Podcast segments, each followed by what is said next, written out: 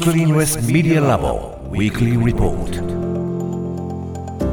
TBS ラジオが設立した音声メディアなどの可能性を追求する研究所スクリーンレスメディアラボ毎週金曜日のこの時間はラボのリサーチフェローで情報社会学がご専門城西大学助教の塚越健二さんに最新の研究成果などを報告してもらいます塚越さんよろしくお願いしますよろしくお願いします。お願いします。さて今日はどんな話題でしょうか？はい、今日はですね、まあ、音声に関わる生成 AI の、まあ、最新情報といいますかね、うんえーそういったものについてお伝えしようと思います。はいまあ、どうしてもこの生成 AI、まあ、どうでしょうね、夏ぐらいまでは、とにかくいろんなものがこうラッシュで、うん。サービスがもう日進月歩で進んでいるので、はい。まあ、あのこのコーナーでもいろいろお伝えしてるんですけど、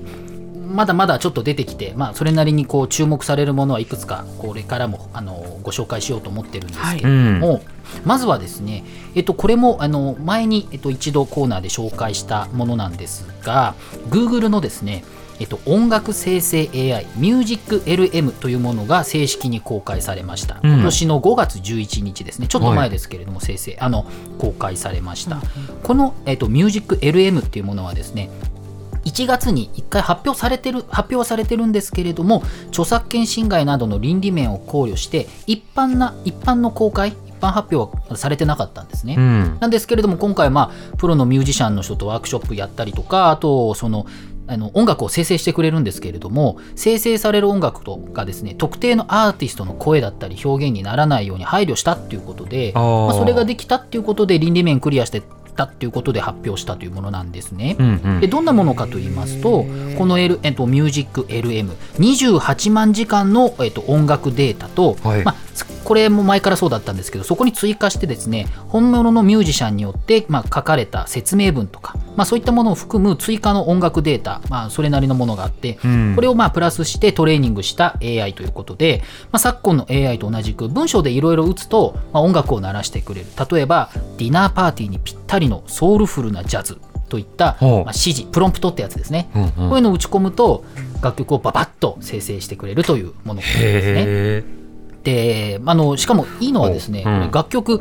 一回あのお願いしたら、まあ、ダリ2とかもそうですけれども画像とかね4つぐらい出るっていうのもありますけれども、はいはい音楽ね2つ出してくれるそうなんですよほう。2つ生成してくれて、うんうんでどっちが良かったっていうのを選択するっていうことができるので学習にもなるんだ。そうですなのであのこの Google のこの MusicLM はどんどんトレーニングされて精度が多分高くなっていくんじゃないかというふうにも言われているものなんですね。へえ。これなので夜泣きを止めてくれる曲とか、お なんかおどうでしょう？題をいろ腹痛を抑えてくれる曲。お題をいろいろ考えてみる。その楽しみもあるかもしれない。そうだね。苦どんな曲流れるの抑えるミュージックってどんなになりますかね？わかんないですけど。わかんないけど、ほら一時期さ、なんかこの画像を見ると生理痛が収まるみたいな都市伝説がちょっと広がってたりとか。あのあのなんとかピアノ あの赤ちゃんが泣き止むとかなんかいろいろありますよね。そうそうあるけど、なんかいろいろやりたくはなりますわね。もしかしたらねあの今みたいなこのパーティー用のとかじゃなくて、はい。結構あのなんていうんですかねニッチなっていうかねピろいポイントのろなものにできてくれるかもしれないこれ AI のトレーニングになるかもしれないということですしうん面白いですよね。んでこれ Google はですね、まあ、初心者の方もプロの方もこれ使ってくれると嬉しいなというふうに活用してほしいというふうに言ってるんですけれども、はい。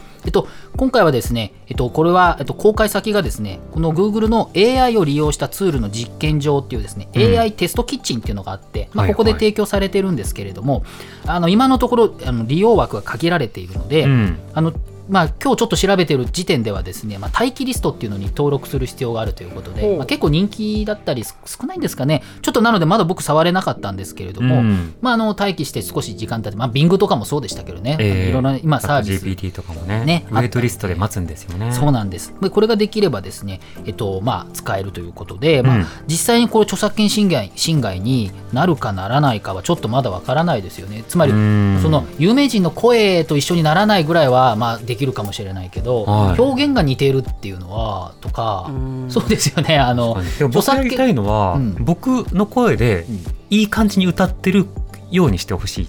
多分それはあれじゃないですかね。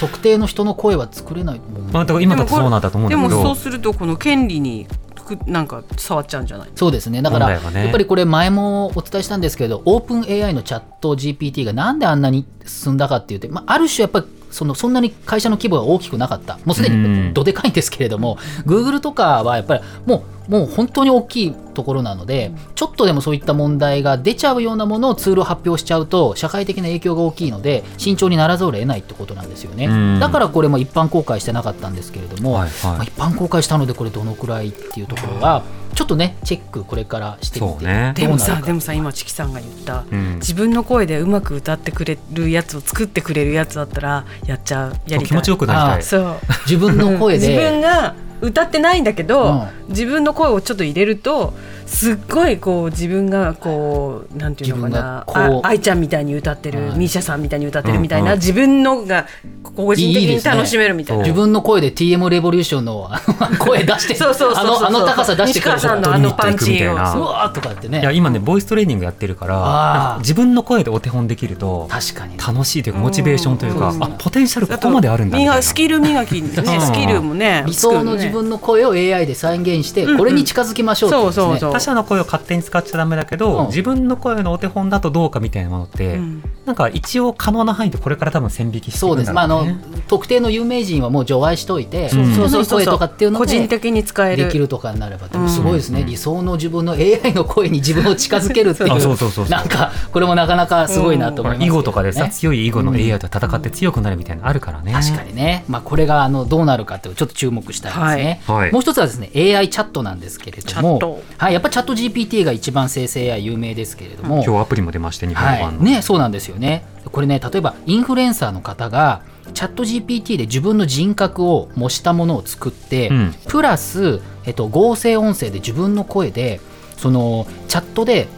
文章返ってくるんですけど、ボイスボタンっていうのも出てきて、押すと、この自分の合成音声でその文章を読んでくれるっていうサービスがあるんですね。はいはいでこれを一般のユーザーの人は有料でそのチャットができるその GPT のあのその AI と AI なんだけどインフルエンサーの人格で声も合成音声で超似てるってやつを、えっと、作ったっていう例があるんですね。これ女性あアメリカの女性のインフルエンサーさんで、うんうん。まあ、ちょっとやっぱセクシーなのが少し売りなそうなんですけれどもあそそしたらですね、えっと、1週間で1000人ぐらいのまだテストだったんですけどテストのこうユーザーだったんですけど、うん。1週間で、えー7万1610ドル、えーおよそ970万円、1000 万円儲かったということで。なんかね、1分1ドルだったかな、あのそのくらいでこう1分1チャットができるっていう、ちょっと世代的にダイヤル90とか ね、でもこれ、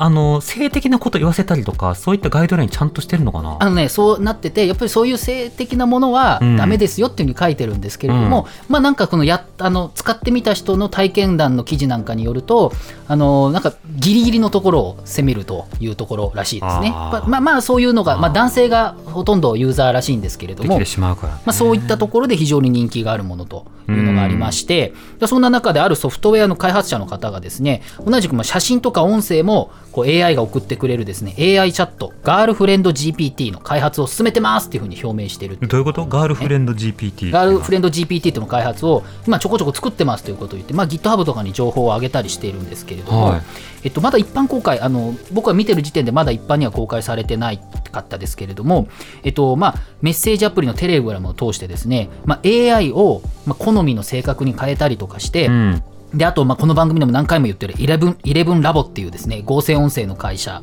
の技術を使って、はい。まあ、さっきと同じですね。基本的には、えっと、AI の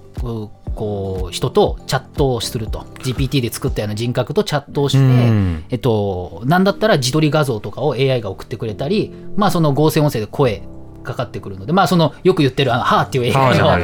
の完全にハーです今のことずっと考皆さんえてた HER はそう映画見てくだねさい、そうっていうものをあのやってるというところで、まあ、見てる感じまだ開発段階でどこまで利用になる可能になるかわからないんですけれども、うんただいろんなところでこういうサービス作られてるので大企業だけじゃなくてやっぱこの技術生成 AI 使えばですね、はい結構少数の人数なんなら一人でもこういうツールをパッと作れちゃうっていうことはあるのかなと思うんですよね。うんじゃあデジタルパートナーを作りましたうん。みたいな、リアルパートナーは今いませんみたいな、うん。なんかそういったような人もできるようになるわけですか？そうですね、まあ、まさにその映画の話のような世界になってくるかもしれないんですけれども、一方でやっぱり AI チャットサービス使ってて AI だからって言って結構ねひどい言葉をねあの女性の人格でやったこう作った AI とかに毎日チャットでひどい言葉を投げかけちゃいましたみたいなことを言う人が結構出てきてるっていうのもニュースになってるんですね。そうすると AI 相手だからといってなんか特にあのチチャットってその LINE のやり取りとかってはい。個人的なもんなんで人見られないですよね、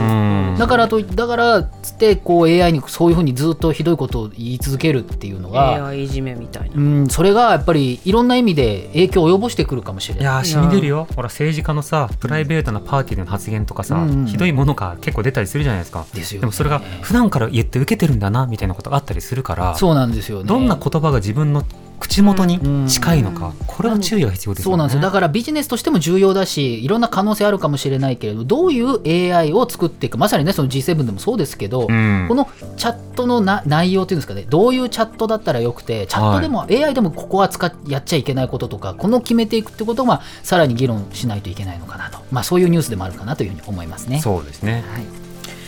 塚口さんの今日の報告はインターネットのメディアプラットフォームノートでより詳しく読むことができます。活字でぜひ、放送終了後に番組サイトにリンクアップします。ぜひご一読ください。塚越さんありがとうございました。来週もよろしくお願いします。スクリーンですメディアラボウィークリーリポートでした。荻上チキ。TBS